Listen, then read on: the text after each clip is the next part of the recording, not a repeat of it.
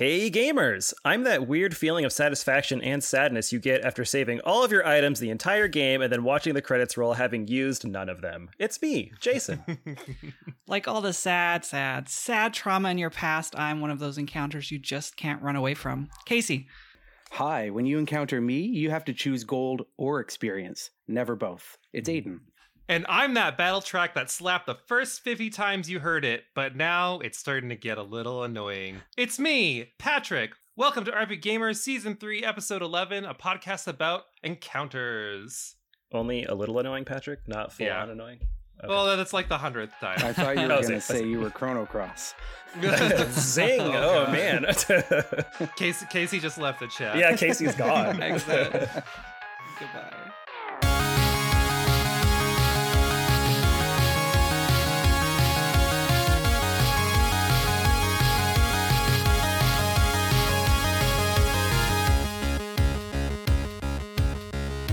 Gamers, we are here to talk about what one of the things that makes games games, and that is all of the different ways that encounters can be encountered, because Mm. there's no better way to describe that.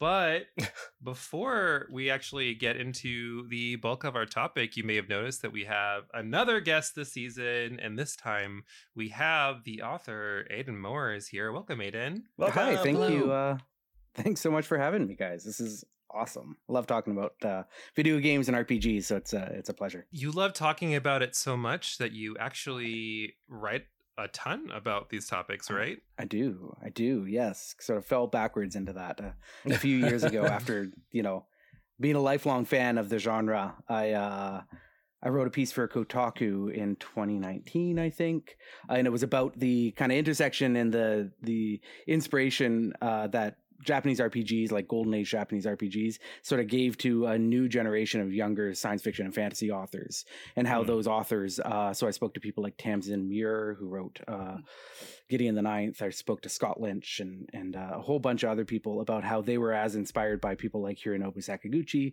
Yuji Horii, uh, as they were, you know, Ursula Le Guin or uh, Tolkien, and uh, and from there, you know, it, people kind of resonated with that, and looking at the crossover culture between, you know, gaming, Japanese RPGs, books, but also you know, gaming and parenting and and storytelling across mediums. Um, I found sort of a a niche as a writer there, and you know. I ran a blog for a long time about science fiction fantasy books and wrote sparingly about video games because I didn't want to make a living writing about video games. I just wanted to enjoy them. But uh, I've had a lot of fun writing about them now. Uh, so much fun that I, I wrote a book last year called Fight Magic Items, which I think we will probably uh, talk about. I was going to point out one thing. I think it's uh it's so funny because it's so right. Like the more you work in the gaming industry, and I'm sure Casey and Jason can also very much attest to this, the less fun video Mm. games sometimes feel. Yeah. 100%. That can kind of sap your joy sometimes, but It's sometimes it can invigorate very, too. very inversely related sometimes. Yeah, I mean, I've I just want to say I like I specifically avoid like reviewing games because that's what Mm. happened with books for me. Mm. Is like I you know I ran a blog for s- seven or eight years, uh, reviewed a lot of books, and it, uh, it changed the way I read books. It changed the way I chose the books I wanted to read. It changed the way I engaged with them, and and at a point it just became not fun anymore. And so I've been enjoying uh you know not having to be a, a critic uh, anymore. Just Fair- just have a, just a bunch of guys being dudes having Yeah. fun. That's right. That's right. Like Final Fantasy 15. right? there you go, That- yeah. that's the Basi- plot of yeah, I mean that's that's ba- that's basically the four of us right now. Mhm. Um, let's talk about your book. Uh, we have all read it, and I know we all talked before you were on here, and it, we definitely enjoyed it. Especially, I know for all three of us, it was kind of like a, a retelling of our childhood in a way. But why Mhm. don't you explain to our viewers just like the Yeah. gi- the gist of the book? Give them a little synopsis. Yeah, so it's called Fight Magic Items: The History of Final Fantasy, Dragon Quest, and the Rise of Japanese RPGs in the West. Um, and very specifically, like I wanted to tell the story of of Japanese RPGs and what makes them special.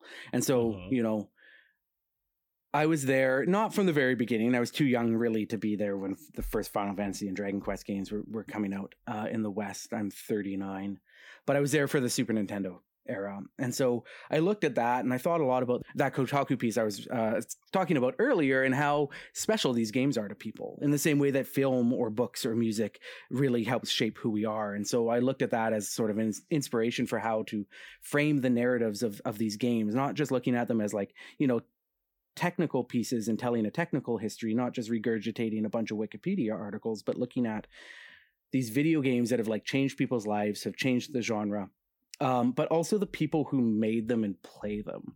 Looking at Mhm. what it was that inspired Hironobu Sakaguchi, Yuji Horii, or Rieko Kodama to create the games that they did, and then looking at the people who were inspired by those in turn and, and are now making sort of modern uh, games inspired by Phantasy Star, Final Fantasy. Um, and so it has a very personal touch to it. Um, I, you know, I pitched it when I first pitched it. It always said the title "Fight Magic Items," uh, but the uh, the very first subtitle was a personal history of Japanese RPGs, and that was an angle that was, you know, hard to find sometimes, um, mixing sort of Mhm. memoir with with recorded and reported history. Um, but I was really, really gratified with the way it came out. I had a very strong and passionate editorial team that helped me find that. Um, and that's been the number one source of like, you know, positive feedback is people read it and like you're saying it, it, it feels like a trip down memory lane or people have described like, Mhm. you know, it feels like sitting at, you know, a bar with some beers across from your friend talking about your favorite games from when you when you were teenagers or somebody else in a review said it was like the, you know, it was like the memories I never got a chance to make because all my friends loved fighting games and I Mm. never got to play the RPGs with them that I loved. And so, you know, I really wanted that personal touch that made people feel connected to the games. Um, and so that, you know, I brought in a lot of, uh, developer interviews. I brought in a lot of, uh, you know, people close to the games industry, currently working journalists, writers, uh, to talk about games as well and really show and s- you know spill the beans on why these games are are so important. And so it, uh, but just like the subtitle says, it starts with these two series, Final Fantasy and Dragon Quest.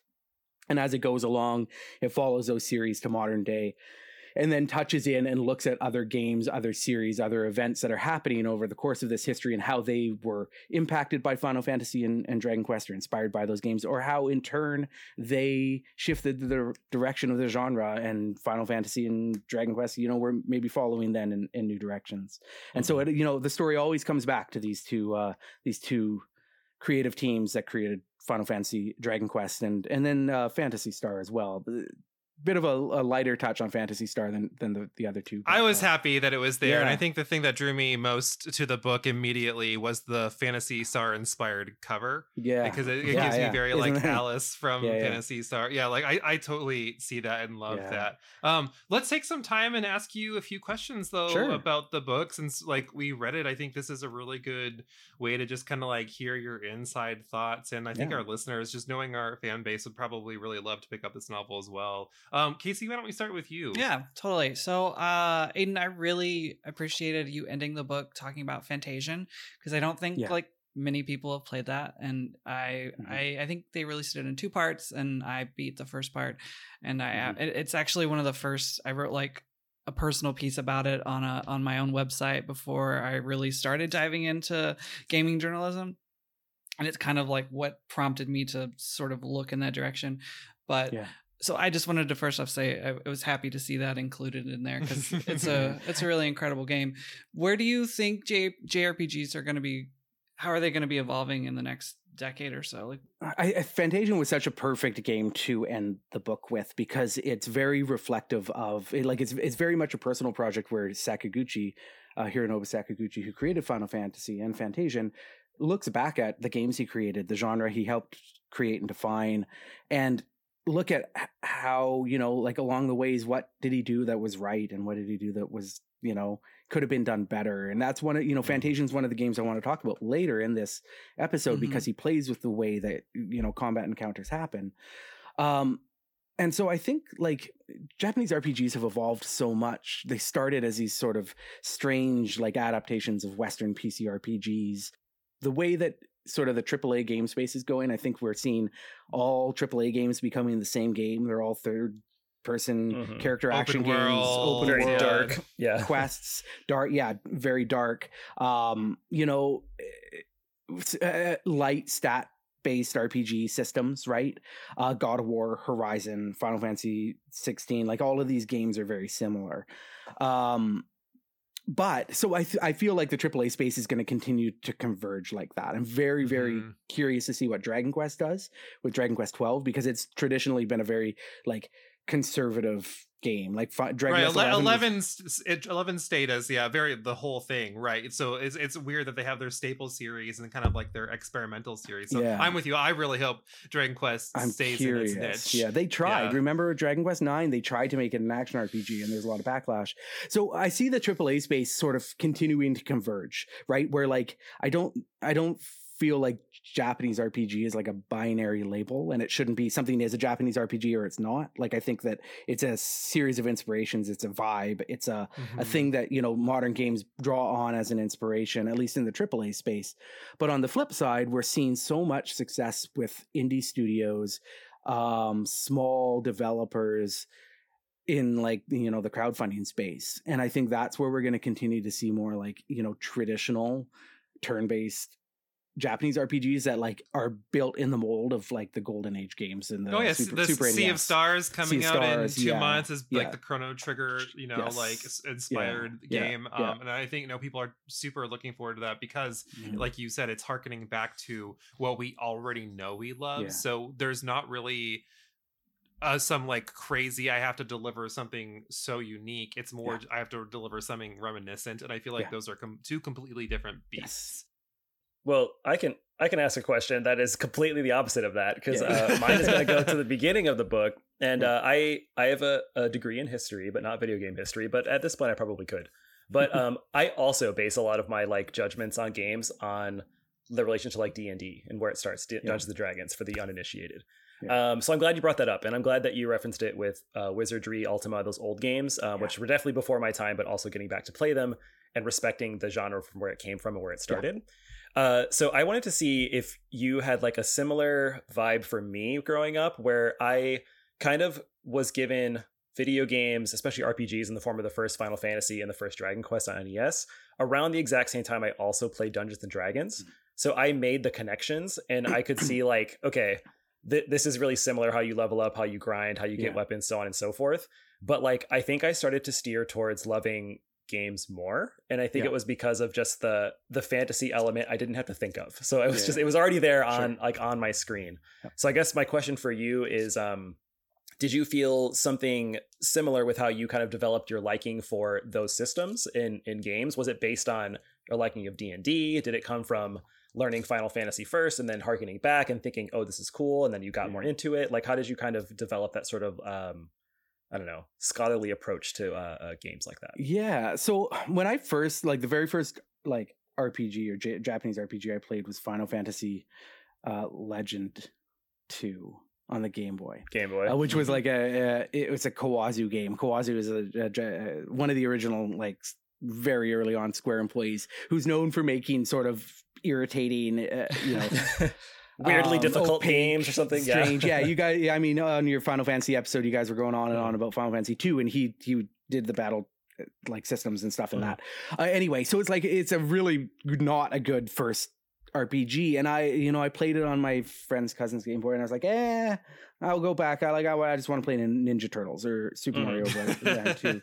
And so, like, I wasn't drawn in by the mechanics early on. That wasn't something that uh, appealed to me. I was I was into stuff like platformers. Uh, I played a lot of Tetris. Um, I grew up in a small community um, on a small island, and so I was also outdoors adventuring a lot as well. And so, like, I think, you know. I was looking for something different when I was playing games. Uh, my real gateway to like gaming in a fantasy space though was Magic the Gathering, even before Ooh. Dungeons and Dragons. And that's sort of like when I was a kid, I also didn't like fantasy like uh, until grade six, end of grade six, start of grade seven, when I discovered um Tolkien. And so I, you know, I liked Magic the Gathering. I thought fantasy was sort of like lame. I liked science fiction a lot, and Mhm, and RPGs weren't really given science, you know, giving uh you know science fictiony vibes. So I, I finally discovered fantasy and and enjoyed that. And then it was you know like Final Fantasy VI that my babysitter brought over one night, and he put my little brothers to bed, and and we stayed up late playing it, and I just like that was it for me. Maybe it was a steampunky vibe. that man like, is a Mhm. saint Yes. yeah oh yeah absolutely Cha- you know change, changed my life like quite literally um and i remember like you know like escaping into the mines and the first time i was just watching him but the first time he stepped on the first save spot and like the screen flashes blue and Yeah. there's like this warm sound like ding sound um and I was like, oh, this is this is it. Like this is this is the moment. I get This is it. so like, yeah, and like what drew me though was the narrative aspect of it uh, Yeah. because I was like, oh, this is like a gay, this is like a fantasy book because I was like knee deep into Tolkien and Terry Brooks at that point, and I was like, this is a fantasy book that I can play. yeah. Um, it was not long after that that me and my friends got into stuff like you know Magic the Gathering did lead us to Dungeons and Dragons, and so Mhm. you know like it was all through that period that we were discovering you know RPGs, we were discovering Magic the Gathering, we were discovering Dungeons and Dragons and all of that all at the same point. And so yeah, like I think the systems it wasn't necessarily the systems and the, like the gameplay uh, that was reminiscent or drew me in. Um, it was the story, it was the narrative stuff cool. that I just Cool. like. I, I was like, how does this exist? Like, I get to play the game, I get to be in the story, I get to be, Mhm. you know, an active participant in the narrative. Nice. Which, of course, Dungeons and Dragons is great at too, and that Yeah. you know, and I love that about Dungeons and Dragons. That's that, the na- name like- of the game. Yeah. Yeah, exactly, exactly. All right, Patrick, I'll wrap up question? our little book discussion. So Casey asks something about the end of the book, and Jason asked something about the beginning of the book. This was So not planned gonna- beforehand. I swear. No, it was not, but it worked out perfectly. Yeah. I'm gonna throw something in about the middle. Um, you have a ton of little vignettes of different Mhm. games that pop up um in your discussion through the history and they might be something that is going on with the time period that you're talking about or it might be something that harkens to a system that Mhm. was implemented that you're talking about. Uh, what I want to know is what was the one game that you wish you could have spent more time on that you didn't get to in this novel? Oh, good question. Uh, yeah, that's a great question. Um, I'll I'll give you two part answer. The first one is that I wasn't planning on writing as much as I did about Phantasy Star because I, I didn't have a Genesis, I didn't have a Master System growing up, so I, I, I it's a bit of a you know I've played a, fair bit of Phantasy Star four, but it was one that I had to do a bunch of research on. I was like, I know this is important, I, I need to include it, but Mhm. as I got into the book, I was like, oh, I don't just need to include this. I need to tell the story of how this series was created and the people who created it. And so that was one that I was like, okay, I need to make room for it. Uh, there were so many others that I would have loved to have had more room for. Um, I pitched the book at 70,000 words. I, I uh, delivered it at 120. it uh, Oh, it published at 110. So you know I was way over on word count uh, as it was. Wow. I, I crammed as much as I could in there before my publisher would get mad. Um, the one that I like, I look at now and I look at the book, and I could say, you know, the Trails of series, which I think is Mm. is is interesting and obviously has Sure. a, a strong niche audience. And I write about Trails in there, but I don't have a lot of its history because I don't think it necessarily intersects with Final Fantasy and Dragon Quest in a way that like fit the the narrative shape of the book. Um, not to Mhm. say that they're not important and they haven't, you know, had an impact on the genre or fandom of the genre. Um, you know, I could have written more about Breath of Fire. I could have written the whole book about Chrono Trigger. Like I could have just the whole 16-bit era could have just been Chrono Trigger. Uh, but I think the one series and the one game that like I feel like if I wrote the book again in 10 years, the game series that I, I, I that would need to be in there that isn't in there now. It's a more of the Trails Mm. in the Sky and Yeah. Trails Cold Steel uh games. That's And, a like, I- great answer. Like I- just oh, because the Yeah. games are so different than the rest of the series Yeah. that you mentioned, where they're they're the most connect. Like that is anime the world. Or the Yeah. game, you know what I mean? like they're just Yeah. all so much lore that goes into them. Yeah. And they're so Mhm. connected. And I write like you know I write a fair bit about Suikoden and and Grandia, and I think I feel like the Trails games are like you know the the modern. I guess they're not really that modern anymore, but like sort of the modern equivalent or the like you know heir heir apparent to Grandia and, and Mhm. Suikoden. And I feel like Mhm. it's having this upswell of support and like a growing fan base. And I feel like in ten years it's going to be like okay, that's a game that like you can't write a book about the history of this genre without you know really going in into um detail about Trails. Well, I think that was good. I think that was a good little like snippet of your thought process and some of the things that you mentioned in your book. We obviously don't want to spoil everything for our listeners because I mean I think anyone who listens to us would get like great joy from reading it. But thank you Agreed. for sharing all of that. Yeah, thanks. I always like talking about it. It's fun. Yeah. Uh, so a reminder, we're talking about encounters today. All things encounters, how we love them, hate them, and everything in between. Um, and I'm not gonna lie, um, encounters aren't really why I got into RPGs. I think, uh, like you, Aidan, it was it was a story. I think is good. Same. And for the most part, I, I did kind of feel like, oof. Sometimes encounters are a little rough. Um, they're not they're not always the most fun. Um, and that's kind of where, where I wanted to start. So like, how do we generally feel? What's what's the vibe for this? When we hear like encounters, are we like yes, or are we like, dear God, please get get away from me? What do we think? Uh, I think basically what my intro was, where I have to listen to the same goddamn song for the Yeah. thousandth, thousandth, thousandth time, and I love it when games switch up their battle musics because that is something for Mm. me. It's like, okay, I can go ten more hours of this game. it's it's the refresh you didn't know you needed. it really is. Thank you, Etrian Odyssey. Aidan, you mentioned in your book something about how playing video games and like hearing the battle music was was really special like when we were kids because we didn't have YouTube then and we couldn't like Yeah. go and listen and so like that's Yeah. something that I enjoyed about random encounters because I Hmm. I just love video game music. Special shout out to Man with a Machine Gun from Final Fantasy VIII.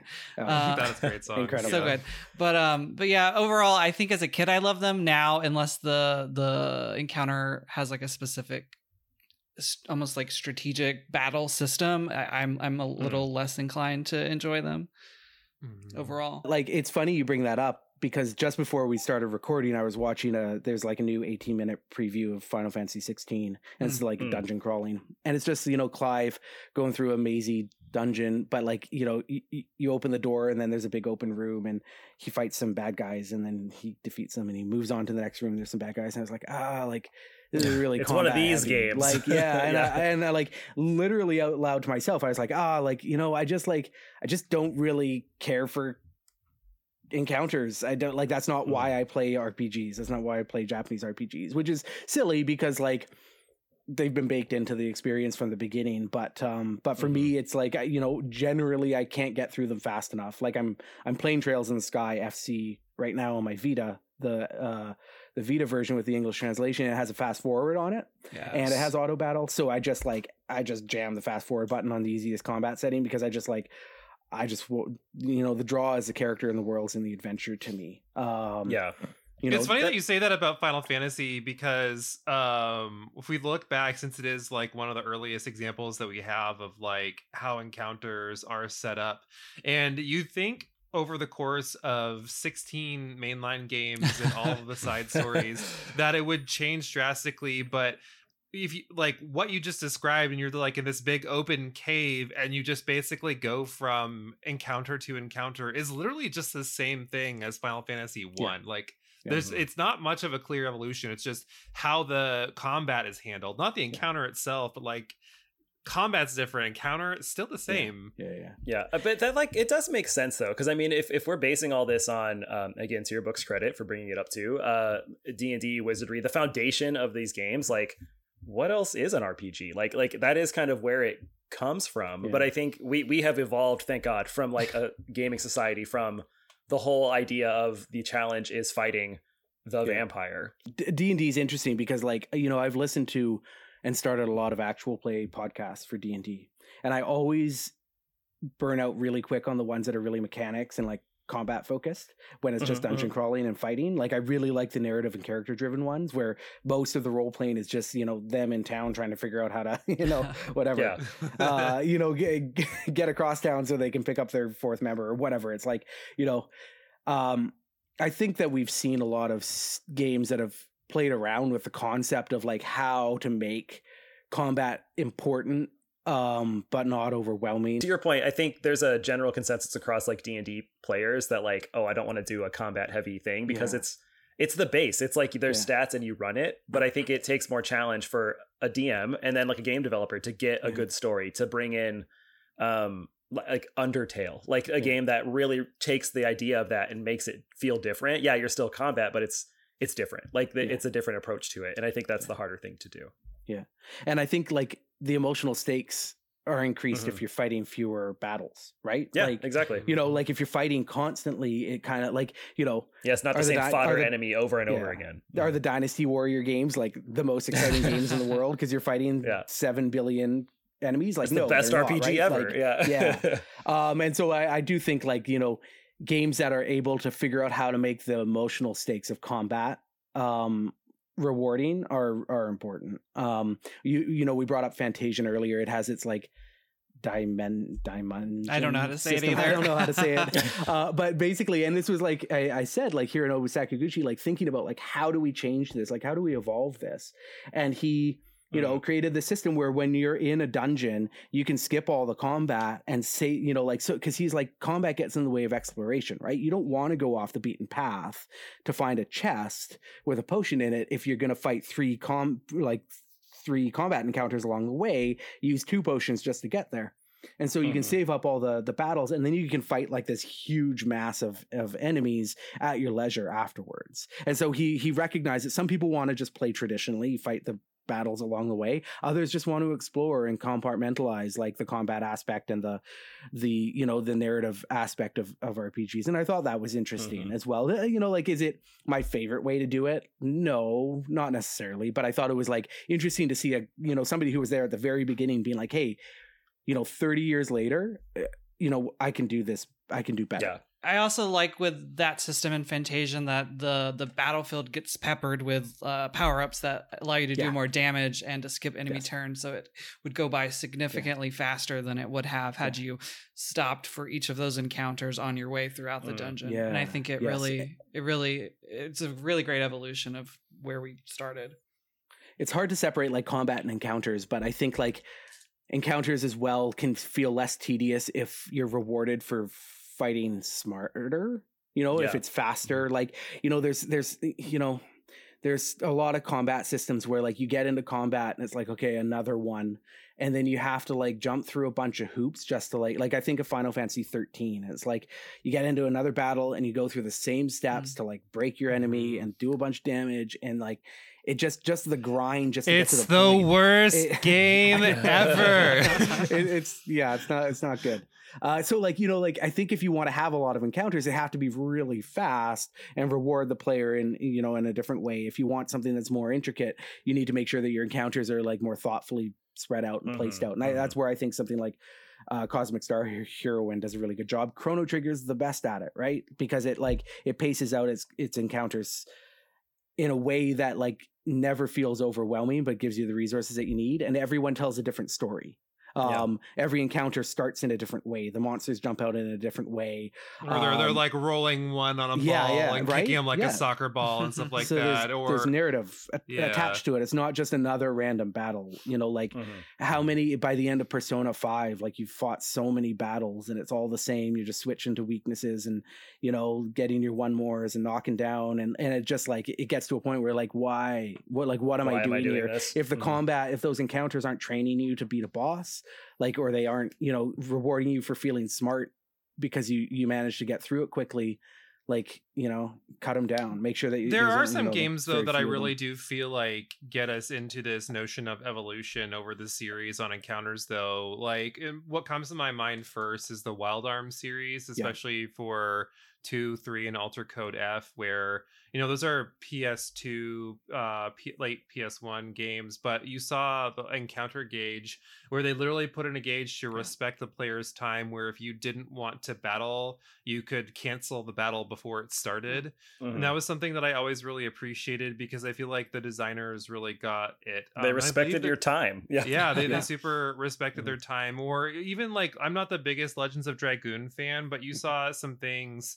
um, letting you know an encounter was coming as opposed to just spontaneously popping up. So you'd have like the color change of the cursor. So, like, Mhm. I think there are little things that developers are doing. But what frustrates me is when we get to the current generation and how encounters are handled, in that when we're seeing these remasters of some of these older games, it's so frustrating that they know that old games were so tedious that they just give you the option to either max damage no Yeah. encounters or tons of experience and for me like i like re-experiencing these older games but mm, like you were saying how can we make it more impressionable or meaningful Yeah. for these Mhm. encounters Yeah. I think I want- that's a good that's a good point, Patrick. I'm sorry. Um, that's a good point, Patrick. I think like in that idea, like going back to the older times, like I just don't think that development of games had gotten to the point where you had meaningful encounters. So when you go back to uh, a friend of mine replayed Final Fantasy IX, and I think there's an option where you can you could just be level 99 or something like that. Like Yeah. you could start really high and i'm just like oh interesting like why would you do that and then i'm watching him play it and i'm like I get why you would do that because there's there's there's no reason. Like I, am there for the story, and I'm yeah, a, it's it's like story mode. It's like playing a, a CRPG on story mode now, uh-huh, where like uh-huh. you didn't have that option back then. So like people who just want to see the story, they don't care about yeah, combat. They don't care about combat, and like I mean, I love nine. It's like but that's also what one. YouTube is for, right? Like right, exactly, exactly. Just, let's just let's play it. it. and I, I love nine, and I will love it forever. But when I look back, I'm like, you know, the combat was fine but like i think i remember everything else more. Like i remember the characters i remember the story i remember the story i remember the music. Like when i think of the combat i'm like yeah i had a cool fight song and like i don't really care about i don't even think i remember everything else song. in it. oh i just when you were doing your thing in my mind i'm like playing like it's going in my head uh, but yeah, I just I think that's that's kind of where it comes from. Well, I, I think I, I want to get back to Wild Arms in a second, but um, I think mm-hmm. one one of the interesting uh, series to look at, um, and I write about I wrote a just bef- before I, I, published my book, I wrote a big long history of Chrono Trigger called Timeless, uh, which you can find online, um, and in there I examine how no, that was this was a separate piece. This this is a different piece I wrote about how Chrono Cross wastes Chrono Trigger's uh, greatest gift, which is New Game Plus.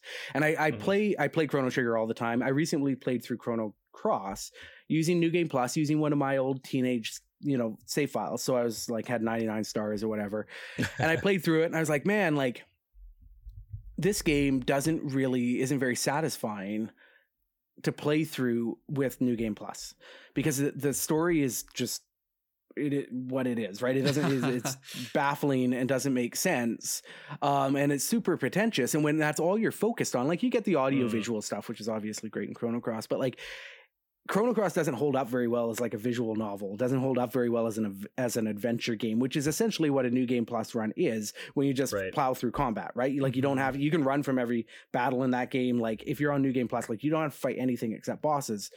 Um, Chrono Trigger for the bosses. yeah.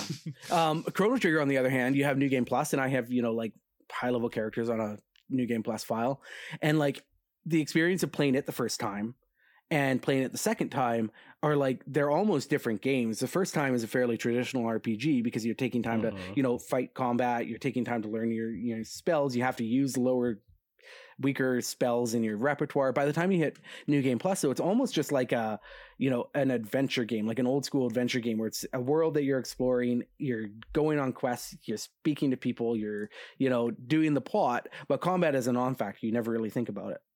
So it plays like, you know, not like a point and click adventure, but like, you know, along those lines almost. Something like um, mm-hmm. you know, uh what like mm, Baldur's Grim Gate. Fandango, like not even oh, Baldur's okay, Gate, okay, but like you know something where it's like yeah. very like you know about just exploration and, and combat and like and that's really satisfying. And Chrono Trigger holds up so well without combat, whereas Chrono Cross mm-hmm. is like oh I'm just here for Kato's weird like you know fever dream, and that's not very satisfying. And so like you know some games I do think are better with combat because Chrono Cross's combat is so interesting, and when you're pushed to that limit and you have to your brain has to switch gears in chrono cross and you're you're focusing on its fairly complex combat system it's tough bosses then by the time you're back to the story you're like your brain needs a break from from all of that and then once you've you know read through some of kato's story you're like okay like please get me back to the combat and so like it's just interesting to see how like removing combat from some of these games changes the experience in a mm-hmm. positive mm-hmm. and a negative way as well mm-hmm. Okay, everyone, we have discussed a lot. We're going to take a quick break, grab some more water, get ready. We're going to be right back at you.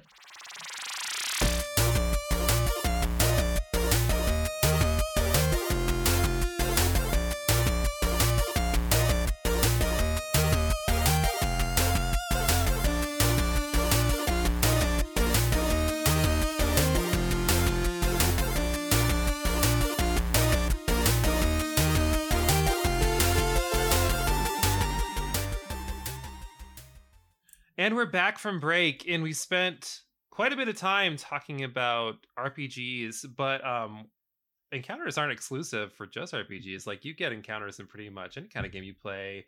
Um, so I want to talk about this notion of like how do encounters look like when we're playing these regular adventure games, whether that's your Mario's or your uh your action games like Devil May Cry, God of War, or even Resident Evil, because hmm. there is some intentionality that comes into how your monster layout is set up, right? It's not like it's mm. just monsters go.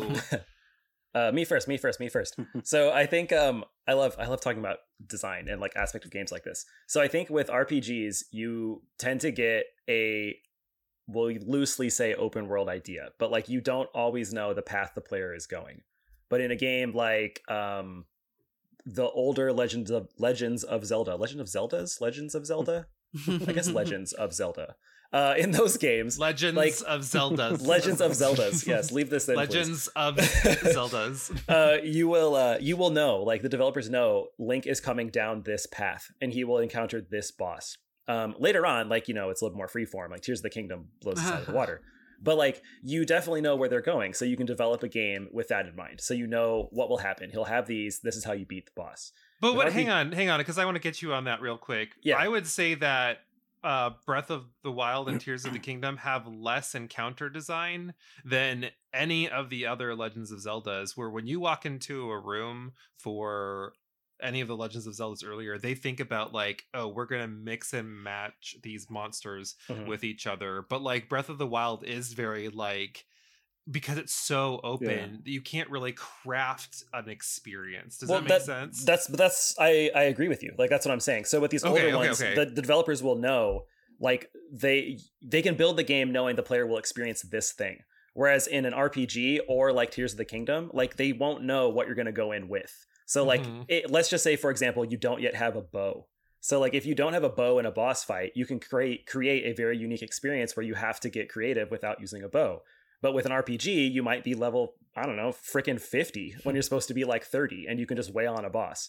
In Tears of the Kingdom, you for that same experience, you can have a bow. So like, you know, it could be very different. Like how do you make it differently? So I think that's the unique as- aspect outside of RPGs with encounters is that if it's done really well, you get creative and unique experiences that exemplify the gameplay.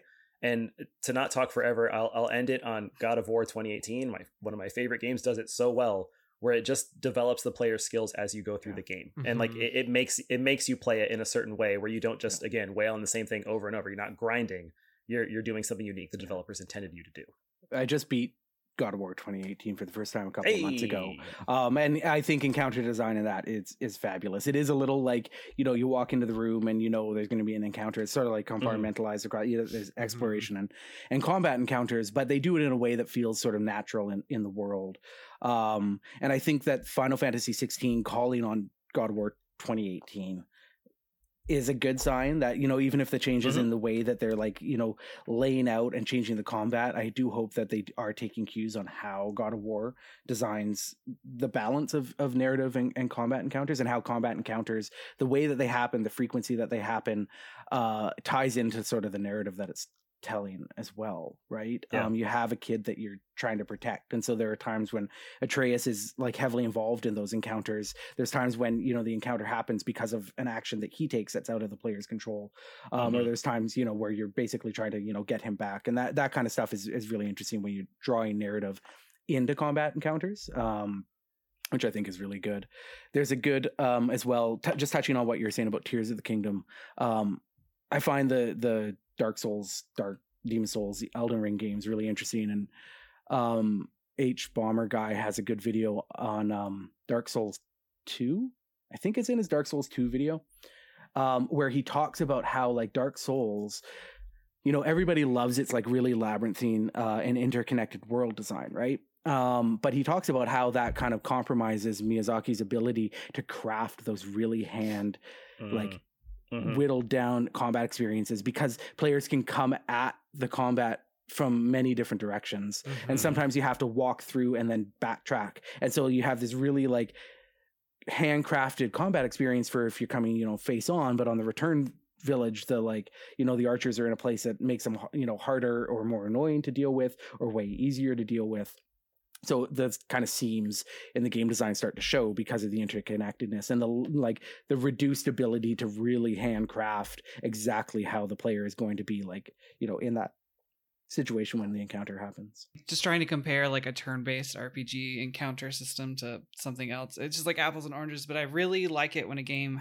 offers up more stakes, like you kind of mentioned, like Resident Evil or just like horror games in general.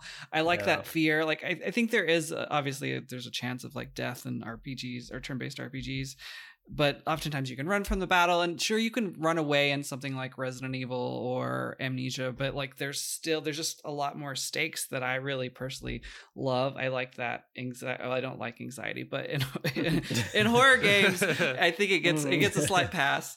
So i really enjoy the way that those games make me feel i guess. Yeah. And well, and the way that they can use like the environment as like a part of combat or part of the encounter, Yeah. right? Yeah. Like you have, you know, the very first Resident Evil, like you're walking down the that hallway and those dogs jump out. Oh, and then all of fuck it, yeah. like not only does it like, you know, give you a heart attack, but then you have to deal with these dogs and you don't have Mhm. many supplies or that first zombie you encounter, you know, you walk around a corner and that the you know the isometric like fixed camera angle Mhm. uh, not isometric, but the fixed camera angle. Like you walk around the corner and there's a zombie there, and then like you don't, you, you try to back up, but you you know you get disoriented. You like, you know, like that's so intentional, right? Or they put Mhm. you in a situation not long after that where you've just walked up some stairs, and then there's a zombie coming, but there's stairs behind you. There's a thin railing, and so like you know that environment design can feed into that anxiety that you're talking about, where you like you don't have options. It's not a God of War where you can just where you can them. just run around Right. and you just yeah you know you're in a wrestling ring it's like you know like it's a very not con- like a place that's very not conducive to, to combat and that makes it more tense and that you know like changes the way that each encounter uh, against an enemy can feel even if it's the exact same enemy. Like it's not like resident evil has a lot of enemy uh like variants right? Yeah. Um variety but the way that you encounter them changes the tactics you have to use the items you have to use um and also their strengths and weaknesses change based on that.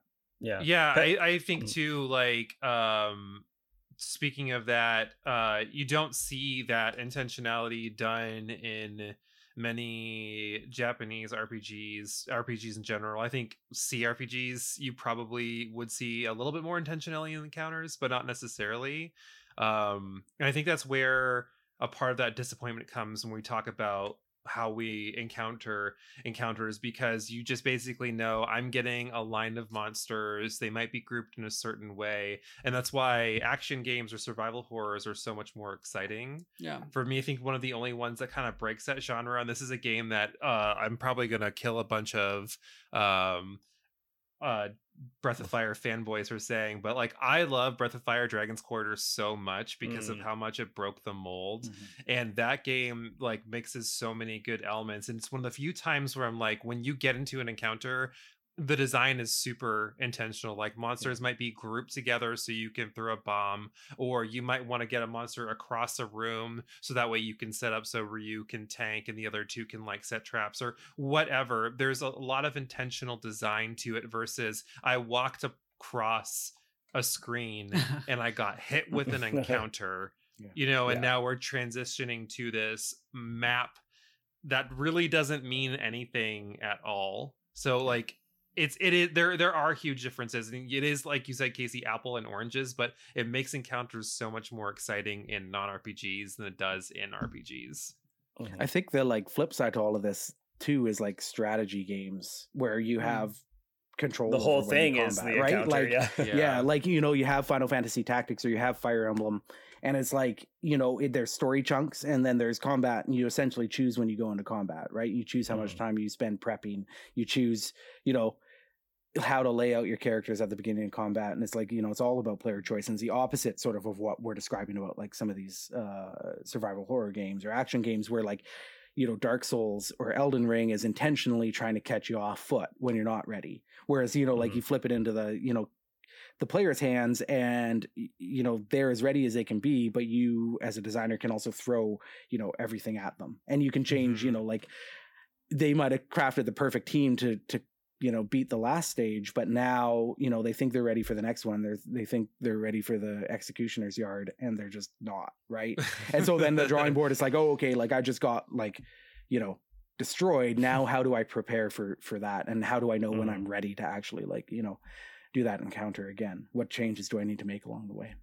Well, let's actually talk about now. Let's and shift the conversation a little bit to um instead of like how we hit encounters, um how they're set up because I think this is we've kind of touched on it a little bit. I think naturally this is where the conversation boils to. What do you think goes into a designer's head when we talk about balancing encounter difficulty in RPGs? Um, I that's I mean, blah blah blah. blah. What do I mean?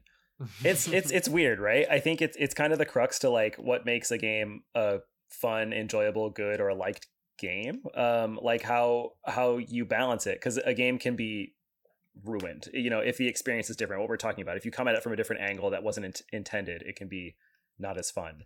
Um, I think that you you tend to see these problems with like older games where like the difficulty was based in there's a line of monsters you have to beat. Yeah, numbers, like more, number, more number, monsters, more and more monsters. right numbers, right yeah. like the the gameplay hook is number go up and don't get me wrong i love numbers go up but like eventually i don't need that anymore I think like looking back at sort of the the early Japanese RPGs, if we're specifically talking about those, for a long time and sort of still now, you have that town dungeon, town dungeon, town dungeon Mhm. structure. And I think that was very much like a pacing thing, right? Because they would gate progress behind, I mean, story beats, of course, but they would also gate progress behind difficulty because if you haven't leveled up enough in the previous dungeon and you haven't bought the new gear in the new town, you're just not going to be able strong enough, Yeah. right? And so like it tells you when you're not strong enough because you go into the next dungeon and you die. You're like, okay, I'm either too low of a level or I need to gear up.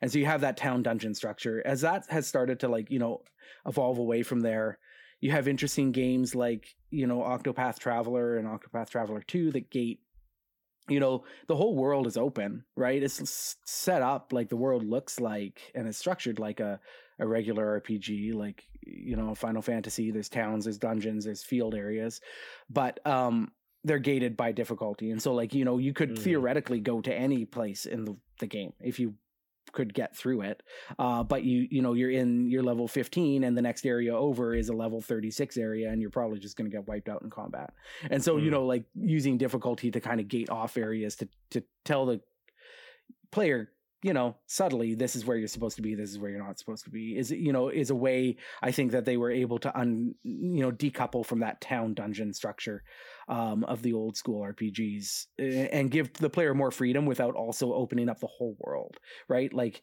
breath of the wild's a weird one it's you know it's not a jrpg but you can go anywhere right everybody's path is different because Mhm. it scales um you know quite a bit. And so like you know you can go to any corner of of hyrule and and explore there in whatever order you want but that wouldn't really work as well in a in a japanese rpg or an rpg that has a, a stronger sort of narrative uh, well, and they balance to it. difficulty in games in open world games like that too by letting you carry unlimited resources. So Yeah. that way, it's kind of like yeah, you have is in your pocket you have Yeah. these monsters that can hit Yeah, you yeah, yeah. for like X damage, but you also can eat a thousand apples and Yeah. recover it. So like there there are so many ways that open world games have to navigate how they're gonna balance encounter difficulty because it is just Yeah. so open because like it isn't like that linear progress of i'm going to go from like you said this city and power up to this Yeah. city and power up because there is no clear direction on how Yeah. you do that there's other mm-hmm. games like Suikoden that just like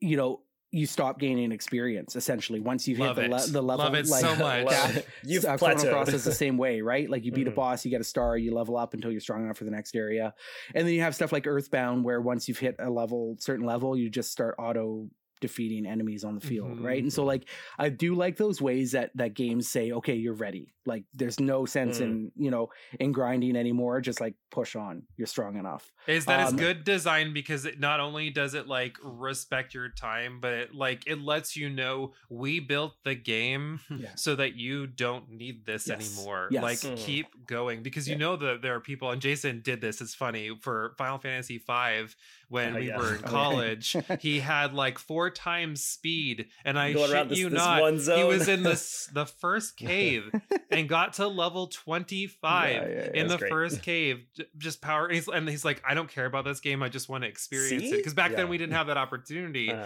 but like you should as as a d- designer you shouldn't need to build a game so it's like that you should just have that natural flow Mhm. where if the the direction is forward then help the Yeah. people get there and they use their skill sets get through one really interesting example of that in like in a bad way i think i brought up lunar silver star story complete Mhm. um earlier and it does the exact opposite. The us version does the exact opposite that like the game and the narrative and the story is like really bubbly and kind and fun and wants to push you forward. It's like really fast paced But for the US version, they upped the difficulty Mhm. tremendously. So it's a really One of the few times it actually games. happened too. Yeah. Mhm. And so like the whole like the the narrative pace is is really wants to push you forward, but the game at every turn is trying. But I'm to get dying to, on like, these slimes, man. Yeah. I can't get back. Yeah. and like you have to leave it you get halfway through a dungeon then you have to leave to like heal at Mm-hmm. the end buy more items and it's like this grind that's like so antithetical to the the story's desire to push you forward and i feel like that's Yeah. one area like i love that game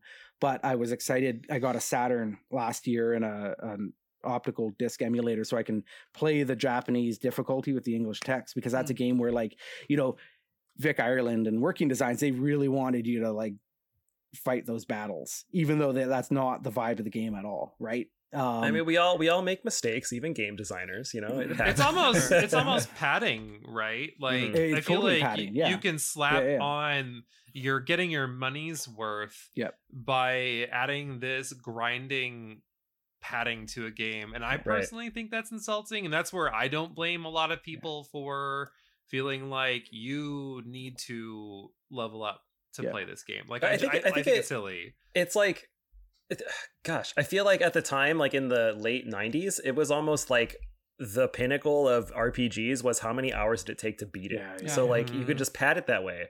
Yeah yeah K- casey agrees. And like it just feels so weird like i don't know why i need to get a 100 hour rpg if the game only takes like 50 hours that's still pretty damn significant and like that should be really fun and enjoyable the two games that broke that aiden you said one of them was suikoden and i think like Yeah. that's a really good example where like you just never needed to grind Yeah. in that game Yeah. and then paper mario is the other one and casey Oh, yeah. and i talked about that in our leveling up Oh yeah. episode where like at some point encounter unless you just need the money to buy a few healing items encounters become irrelevant because it's the you same get like thing one as- little yeah, star each time you get yeah. one little star if Yeah. that because eventually you Mhm. just stop getting it and you can't level up anymore the game's like no you're good you're good level like you should be able to do it you need to leave sir be on your Yeah. way it's funny because Suikoden and like Suikoden One and, and Paper Mario on the 64 are the two like retro games I have like on the go. Like I'm mid playthrough of both of those, Hey, and they you they go. do like they are snappy and they do respect the player's time, and I think that's Mhm. intentional.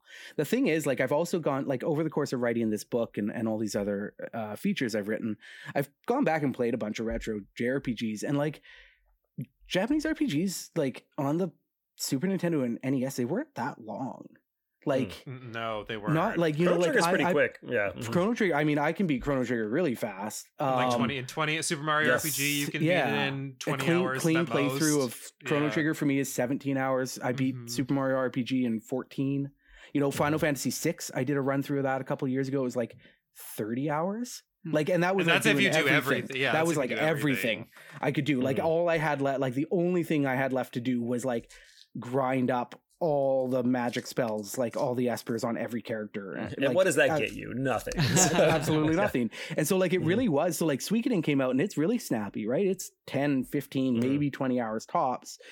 Um, but I think that was just also the way of the genre at that point. It was really Yeah. once Final Fantasy 7 hit, Final Fantasy 8, Mhm. Xenogears, like once They got the, the Square games moved into that 3D, like really heavily like anime inspired realm, that they started really bloating up. Uh, and I think part of that is just like it just also takes longer to navigate through 3D game worlds, right? And that expectation that, you know, those games shipped on three discs or four discs, and that was always a big selling point, right? Like how big they Yeah. were. And so like the longer they were, the the better was the perception. I was also, you know, you got one game a year, one Japanese RPG a year, and like you had to Yeah. milk it. So like back then I liked that. I liked, you know, spending 80 hours on Final Fantasy 7. But the last time I played it, it was 45 hours. Right. So like you know, the way you approach it also changes, I think, Mhm. uh, as you get Mhm. older. But now every game is like 120 hours. And Looking at Tears your Persona Kingdom, Five. Elden Ring, Persona 5, yeah, like, Persona 5. right? I pounded through Tears of the Kingdom. I'm done. And you? like uh, once I hit the second uh, te- shrine, temple, Yeah. whatever, um, I was like, uh, I think I, I'm see. I've seen all I need to see. Yeah. So I'm just gonna like go through the rest of the Just game. run through it And I Mhm. still, it still took me 74 hours to Oh beat it. Well, I was like, I, I was playing the other day. I was like, you know, I've got like 50 shrines. I was like, this is, I feel like this game's quicker than than Breath of the Wild. Like, you know, I, I think, um, you know, I'm moving through it pretty fast. And then I went and looked at my playtime. It was like 45 hours. And I was like, how? how? Like, How? Well, damn. I was like, I, I thought I had 15 hours and 50 shrines, but but yeah, it's a big one. Um, but all games are like that. Like I, it feels like every game, you know, Octopath Traveler 2 is like 80 hours. It feels like every game I have to set aside like huge chunks of time, and I don't have Mhm, time mhm. to do that. Mhm. It's hard. So, to wrap up this conversation on encounters, what I want to do is I want to fix a couple of games or series if this is uh good for you guys. And Casey, I think I want to start with you so you can get first pick. If you had to fix any of these RPGs to make the experience a little bit more meaningful or enjoyable, what would you do? Which one? Um, what would you fix? My inclination, and this is not going to be a surprise, I would really love someone to redo it. And, and I know we had the remake of Seven, but I would love like a turn based, like fix fix Final Fantasy Seven, keep it turn based. I'm not. I mean, it's. I don't think Hmm. it's super. I wouldn't say broken. I don't think it's. I just think there could be more intent and meaning behind it. I'm not sure that I have an exact answer as to what that should be because I do think remake did a good job, but I know a lot of fans, myself included, were kind of hoping for a more turn-based experience, and maybe we'll see that in Final Fantasy IX remaster, remake, whatever the heck they're doing over there at Square with that. But that's that. I almost feel like they did a good job balancing encounters at the very least for Seven Remake, where like you're not often seeing the same Oh, yeah. monster Totally. pattern over and over and over. Like at the very least, you are seeing like this monster and this guy and whatnot. But that's that, that's kind of getting in that right. God of War-ish, like we were talking Mhm. about, s- set up as opposed to regular. And I do love Yeah, re- you're right. I think you're right though. I do love remake. I think it's incredible. Um, I just, I just, that part of me is just like, I just kind of wish it it stuck with turn based. Let us stand in front of each other and take turns hitting each other with There, our there, weapons. there is that weird Final Fantasy VII remake that's still turn based. What is it called?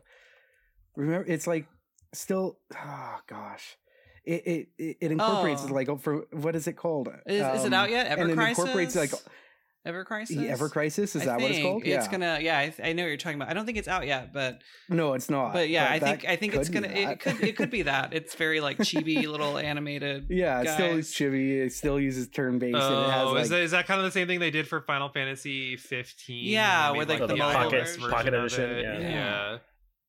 Yeah. uh, Weird. All right, Yeah. who's next? Who? What, what other? What other games are we fixing, or how are we fixing them? I'll Go go, next. I, I've got Okay, an yeah. idea. so like I one of the things I really like, as I said earlier, is just like narrative heavy JRPGs. But I, I often get bogged down if combat adds too much time, and so I dropped off Trails in the Sky FC on the PSP ten years ago because you know I love the story, I love the world, I love the quests, uh, but I the combat was just so slow in that game. Mm. Uh, the P- the Vita version, the PC version give fast forward, which is great. Um, I've been playing Suikoden. It's it's got fast combat, but I just really want the story, right? Suikoden two as well.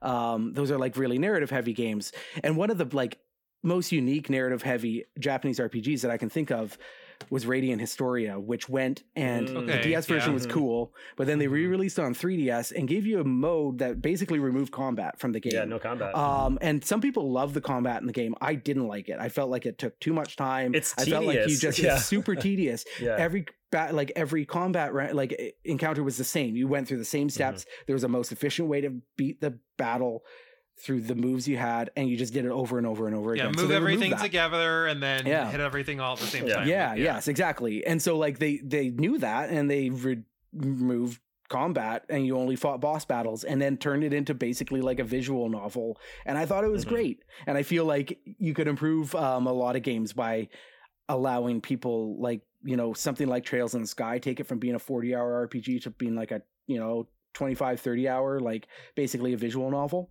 And you have those big Mhm. emotional like showdowns boss battles because those are important in those games. But get rid of all that like fighting the same enemies over and over and over again in combat that like takes too long um, even with fast forward. And so to, you know like i'd love to see that system that radiant historia implemented in its remaster uh, brought into something like the ta- trails in the sky trails of cold steel series because combat like they aped and they took a lot from Grandia, which is great. Like it's a good if you're gonna steal from any combat system, steal from Grandia. But yeah, it's, it's still just it felt like like I don't really get why I'm doing so much fighting in those games. Like it doesn't mm. like I get that you're bracers, but like why am I fighting snakes? all the time right and so like i think narratively you could lose a lot of combat in those games and it would still feel uh, appropriate so that's what i would do i would i would uh, add a visual novel mode to trails in the sky visual novel flair is interesting. I never really thought about that, but I have to like reevaluate what I've played to see like what would I visual novelify. Yeah. It, it wouldn't work for everything. Like no, there's lots of games. There's lots of games that it wouldn't work for at all. But I think Trails in the Sky would be a good one. Patrick, you want to round us out here? Yeah, so Dragon Quest because we see the same monsters over and mm. over and over again and like I love them and that is one of my favorite series, but I think what I would do is reduce like 90% of the encounters and then make most of your encounters mini bosses and bosses. Yeah. That was kind of uh, like the second half of 11 was kind of like that. And it was oh, cool. Oh, oh yeah, kind of. I still feel like they didn't have enough no. of a the third half. the final oh, yeah, yeah, yeah, yeah. Because you really yeah, don't have yeah, to. You really don't right. have to fight much in no. the third half of the game or third. Because you've killed everything third, twice third. at that. point. I almost said third so. quarter, but there's only two parts. The third it, part. What's cool um, though, it did work well. Third trimester of Dragon Quest. um, but I would do that just because like I love seeing these iconic monsters, but like mm. we see them a lot and we yeah. see different variations of them. So I think in Dragon Quest in general, one of the things that I get most excited about on the flip side of encounters is boss battles. Yeah. Mm. And I because I think it is that true test of skill and what you've built. In fact, there's um I can't think of the name of it, but I played on PlayStation. It's basically an indie Dark Souls, but you only fight the bosses. You mm. don't fight anything. It might be called Eldest Souls, maybe. You don't fight hmm. anything else um so there's no there's no grind like you yeah. get your you get your skill point from beating the boss and you get possibly any weapon and then you just kind of move on and you can do them any order and i would want to see something like that in some of these games that are high frequency encounter games because I, mm-hmm. I do mm-hmm. think like especially for how long Dragon Quest 11 is and assuming 12 is probably going to be like that too find some better ways to engage my time now that's being said I love the series and I will still play it but it mm-hmm. would be mm-hmm. cool for to see them like not necessarily change it overall but like shift that focus of hey we have some people that play games now and don't have 110 hours of combat to invest no, my my mind is just thinking now if that like what we call it Dragon Quest Souls, like a Dragon Quest game but Souls style. That sounds mm, amazing. Like kind of running around that world. That an- that's the that's the game that would get direction. Yeah, that would get me into Souls. That's I mean, more do. more Dragon Quest content. Yeah, just Dragon Quest in general. Period is also great. Hell yeah. Okay, that was a long and in-depth conversation about encounters. It was it was amazing though. I appreciate it. It's super cool. Hope you all enjoyed listening to it as well, and you were all reminiscing about your favorite encounters too. Uh, we are going to take another quick break. I also need to refill my water, so give me give me a hot minute. Uh, but we want to hear your thoughts. Uh, tell us what you think over on Twitter and Instagram. We are at Hey RP Gamer. And then we also have our Discord too. It is chatting up as we are recording this right now. People are talking about games. It's, it's an amazing thing. And we will be right back.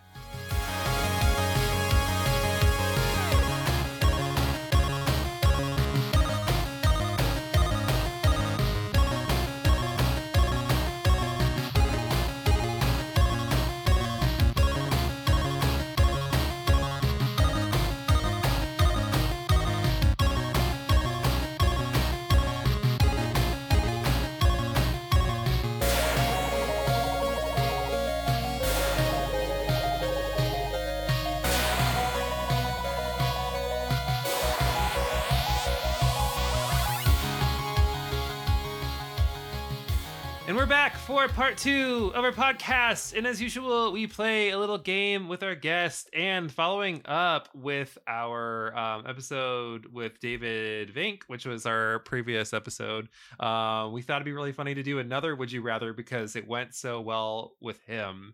Um, his Would You Rather was all Super Nintendo focused. Ours is going to be just revolving around funny encounters. Um, for the sake of time for this episode, this time instead of all of us chiming in about what we would do, I think what we're going to do, since there are four of us, is we're just going to target someone specifically and ask them, would you rather blah or blah. So, um, Casey, since you have talked the least on this podcast, you As my per friend, are usual. going to Wow, go calling him first. out. just just my mo. It's it's cool. All Your right. H O M O. Yes, exactly. All right. um, we'll start with you, Patrick. Or Patrick. Okay. All right. Would you rather suplex a train in Final Fantasy VI or suplex the Demon's Gate from the Temple of the Ancients? Ooh. I, as I Um, remember suplexing the Demon's Gate monster as Tifa, and I would thought this was that was like the most ridiculous thing in the world. I think suplexing a train is so much cooler to the Oh, point where I've agree. literally I seen mean, like, like a meme. web comics. yeah, like the meme comics of it because they're so it's like so insane to think about. And I just played um a hack version of Final Fantasy VI Ooh. called Brave New World. Oh, I remember and us when about you when you do it if you suplex a train there's no achievements for the game but a little message just pops up saying achievement unlocked suplex a train which i thought was really cute so fantastic. absolutely would suplex that train. Hell yeah. okay i will go next jason God, here it comes. would you rather fight 100 Rattata sized snorlaxes or one snorlax sized Rattata I mean, just the sheer lunacy and fun of seeing 100 small sized Snorlaxes seems kind of amazing. Adorable. very Um, small are they going to run and just like sleep on me like a cat would? That seems kind of Well, ideal you're, to be you're, honest. you're fighting you're fighting them so Okay. Uh, logistically thinking, or sorry, logically thinking, if they also weigh as much as like a Snorlax, that could be tough. But I'm still going to pick a hundred little tiny Snorlaxes barreling towards me. Um, I just, I, I don't know. Honestly, the picture of that now sounds idealistic. It sounds like what I would want to do. Like lay on top of Isn't them, take a Snorlax's- nap. Yeah, isn't Snorlax's only thing that it's big and in the way? And sleepy. is Yeah, that- see, it's is hanging in the way. any other tactics? So just like and I, I need, I need to cut, cut things away. I was Um, going to yeah. do it with with blue slimes, but I was like, wait, but blue 100 blue slimes is just a king slime. That's a so king that doesn't slime, yeah. Just a- yeah, a king slime, there you go. There you go. So, Casey, would you rather see a monster coming, or would you have rather have one randomly jump out at you from the dark if you're dungeon crawling? Random encounters, or uh, Define enemy in the field. Don't listen to him. Patrick and his dirty, dirty mind. Um, I would rather see it You- you- coming. you- if like if Yeah. I'm like imagining me as Casey and not like as an avatar in a video game, because Yeah. I am a scaredy cat little bitch. Um, Oh my gosh. I would I would rather I would rather see it coming 112 percent.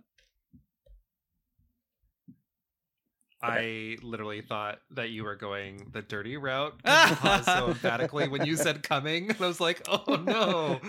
You, Awesome. you have Why- Patrick humor. why would that- Why would that be the thing he would say? I don't. Why- we don't know Aidan that Welcome- well. welcome maybe maybe he has dirty humor like Patrick. Okay, Aidan. Um, I feel like this is a, an easy one, but I, it was going to give me a sense of how of what type of person you are. Um, would you rather be able to transform into a dragon like Ryu from Breath of Fire, or would you rather have the power to transform into one of those little one-up mushrooms from Super Mario RPG? Oh gosh, uh, like, are we talking Dragon Quarter? Because that like that doesn't go good if Ryu tr- transforms into a dragon Just very often. Good point. How about how about how about Breath of Fire three specifically? Okay, yes, three transform into a dragon for sure, and then like confuse myself by trying to fuse with other dragons endlessly. Fair enough. Yeah, I I don't I like eating mushrooms. I don't want to be eaten as a mushroom. Oh, okay. see, I was thinking you would like you know be safe in like mushroom form, but I didn't think about being eaten. I guess that's Yeah, true. that's what. That's you just kind of sit there. Did you not What watch have I- the what have I Mario movie? I, you get you get stuck in a, a box, a golden box. Yeah, with a, right. a- a Just, just waiting, mark, just waiting And just to need to get hit out by somebody. what a sad existence. So, Casey, Yes, sir. would you rather fight all of the Silent Hill bosses back to back? From just the first Or- game or the whole All of The the, whole- Silent Hill whole- bosses back to back? Or all of the Resident Evil bosses back to back? Wow, why do you gotta be like that? Oh, that's so good. back um, to back. Silent, Silent Hill is going to be a, a little bit more mind fucky. So I feel like that would like really mess with my brain. I mean, There are r- fewer of them though. True. Am I me? or am I? Yes. You- you are- Yes, you are You are Casey. you are I am Casey. Casey. Maybe I will go Silent Hill because there's always, I mean, half, not half. I'm, that's me assuming, but I feel like sometimes like it's not real. It's just in your head. So, so maybe we'll go that route because Resident Evil, those things exist. Silent Hill, it's it's a little more in your brain.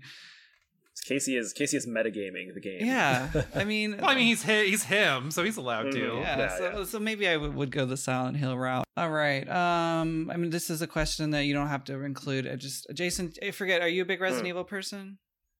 yeah, I played him. I played a lot of them. Okay, I, I thought so. Okay, Jason. Okay, would you rather have to punch your way through a boulder, a la Chris Redfield, but you are Jason, or would you rather have Oh to to fight Nemesis in the police station?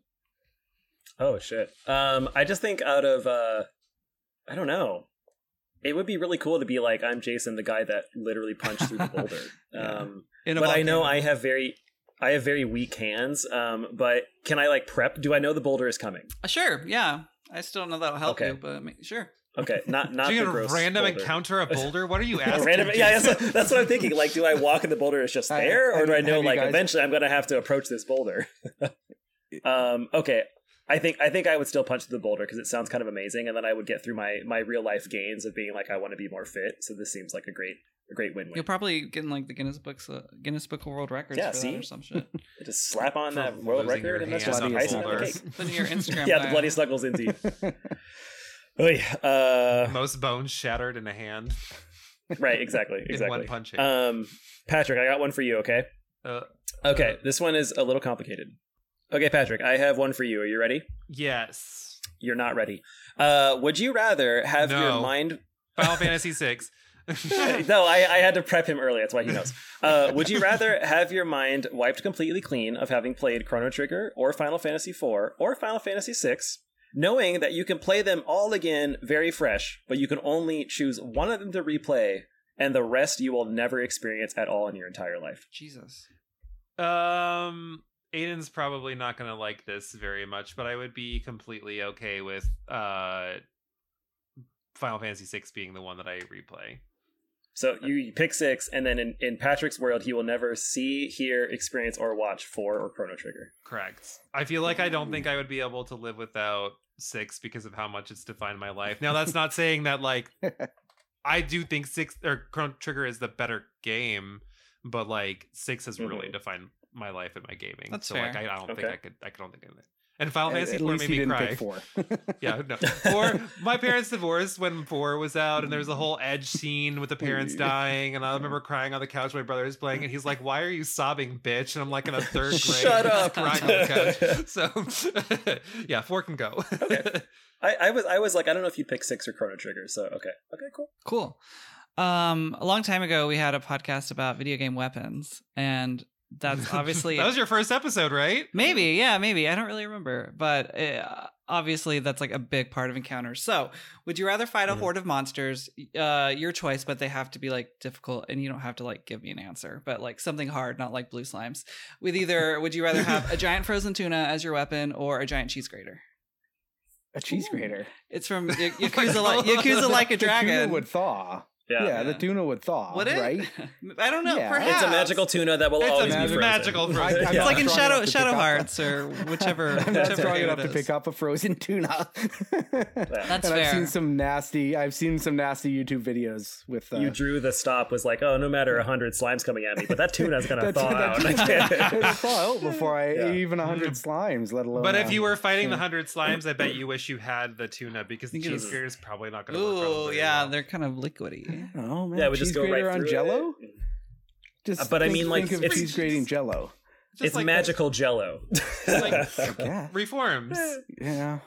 I don't know. I, I think I'm screwed either way, aren't I? yeah, that's that's the real Damn answer. you, yeah. blue slime! cheese grater. I see. I saw too many horrifying cheese grater stories in my That's wayward fair. youth, uh, youthful go. days on the internet. So, got to go with the uh, the cheese grater. Despite choice. you guys trying to sway me. okay, uh, Patrick, Yes, you are in the most regrettable sequel of all time. Jason's in it, isn't he? What? Well, eh, No, probably. The most regrettable sequel of all time. You're going into an encounter. Are you going to choose? Do you want experience or do you want gold? Can't have both. Got to choose. This is a terrible sequel game. Yeah.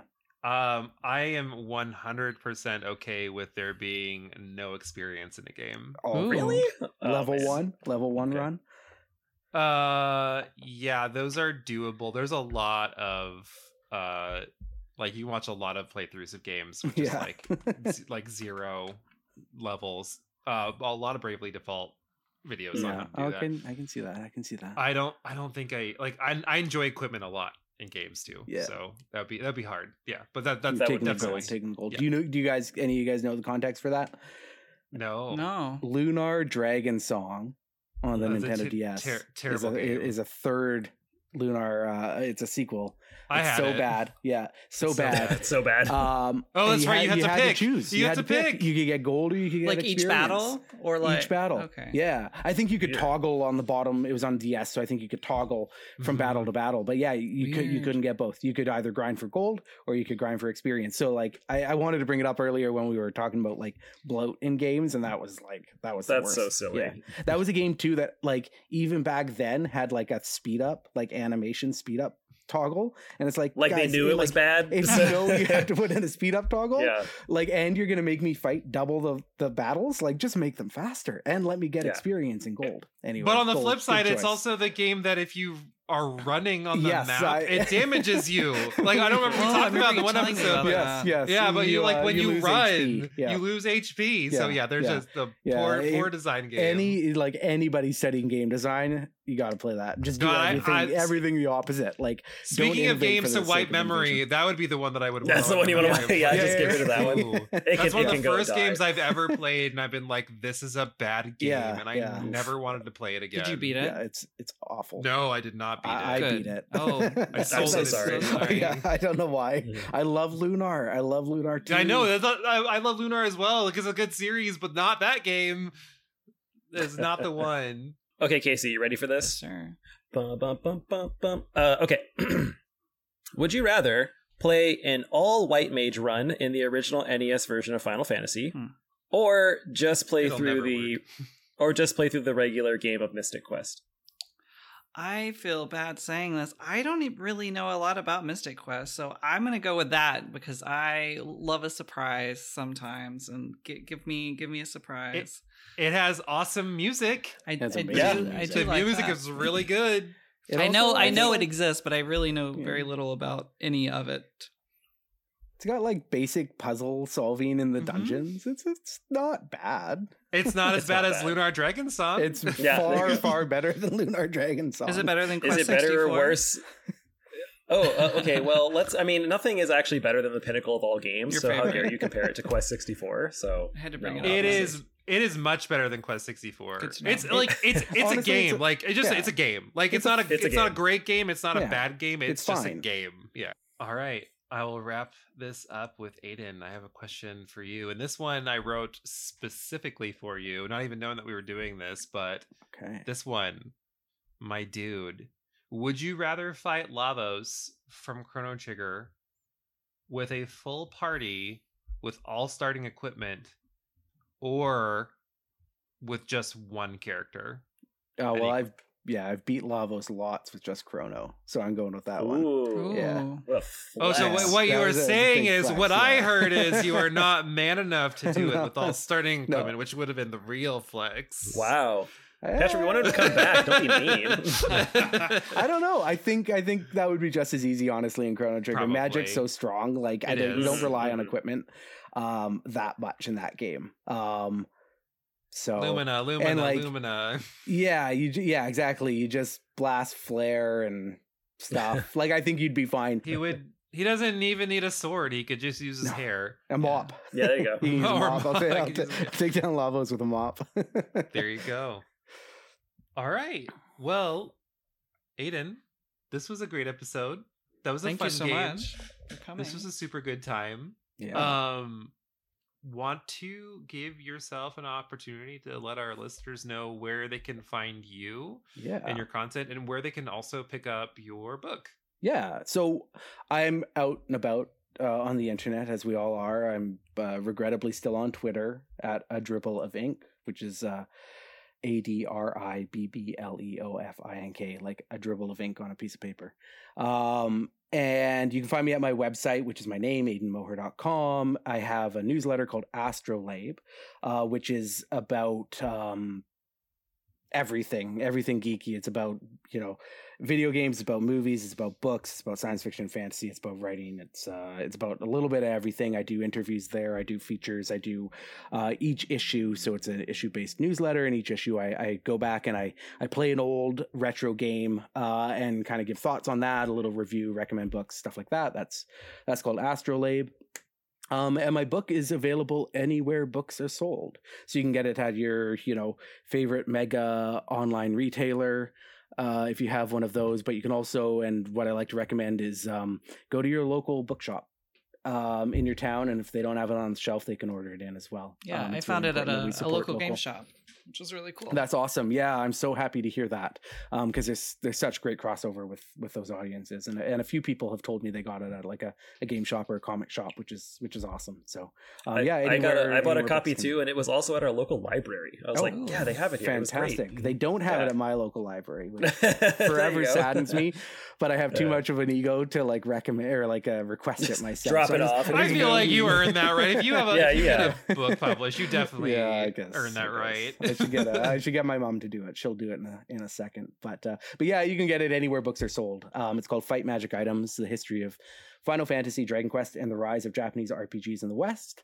I have another book that I just finished writing the first draft of. It's going to my editor soon. It will appeal to anyone who likes Japanese RPGs, the history of Japanese RPGs, and uh, my first book as well. I can't talk about it yet. Uh, it will be announced soon, maybe before this episode comes out. I'm not sure, um, but uh, but yeah, keep an eye on my Twitter, my newsletter, my my website, and you'll uh, you'll hear about it uh, right away as soon as I can talk about it. Well, again, thank you so much for being here. Like, again, we would love to have you back on in the future. Yeah, this is this has been so much fun. It's so good to talk to people like about this stuff. I don't uh, I don't always get to in real life, you know. We get to nerd Um, out together. And It's so, great. like you know, Anytime. talking about games with people who love games as much or more than I do is just it's the best. This is awesome.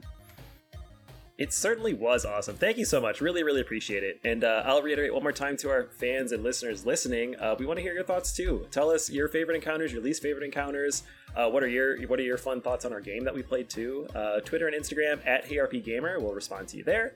And then also on Discord. We always love hearing your thoughts. Um, and a special shout out to all of our patrons. Uh, they get their questions answered here too. We have a special Patreon uh, channel for them to talk about games just with those special patrons and uh, you can support us there patreon.com slash rpgaymer um, anything we do there all that support we really really do appreciate and we love all of the uh, love and support you give us If you enjoyed listening to us today, be on the lookout for our next podcast, the Castlevania series. What? Coming up in two weeks. We appreciate you all for listening and hope you had a great time. Now go out there and get gaming.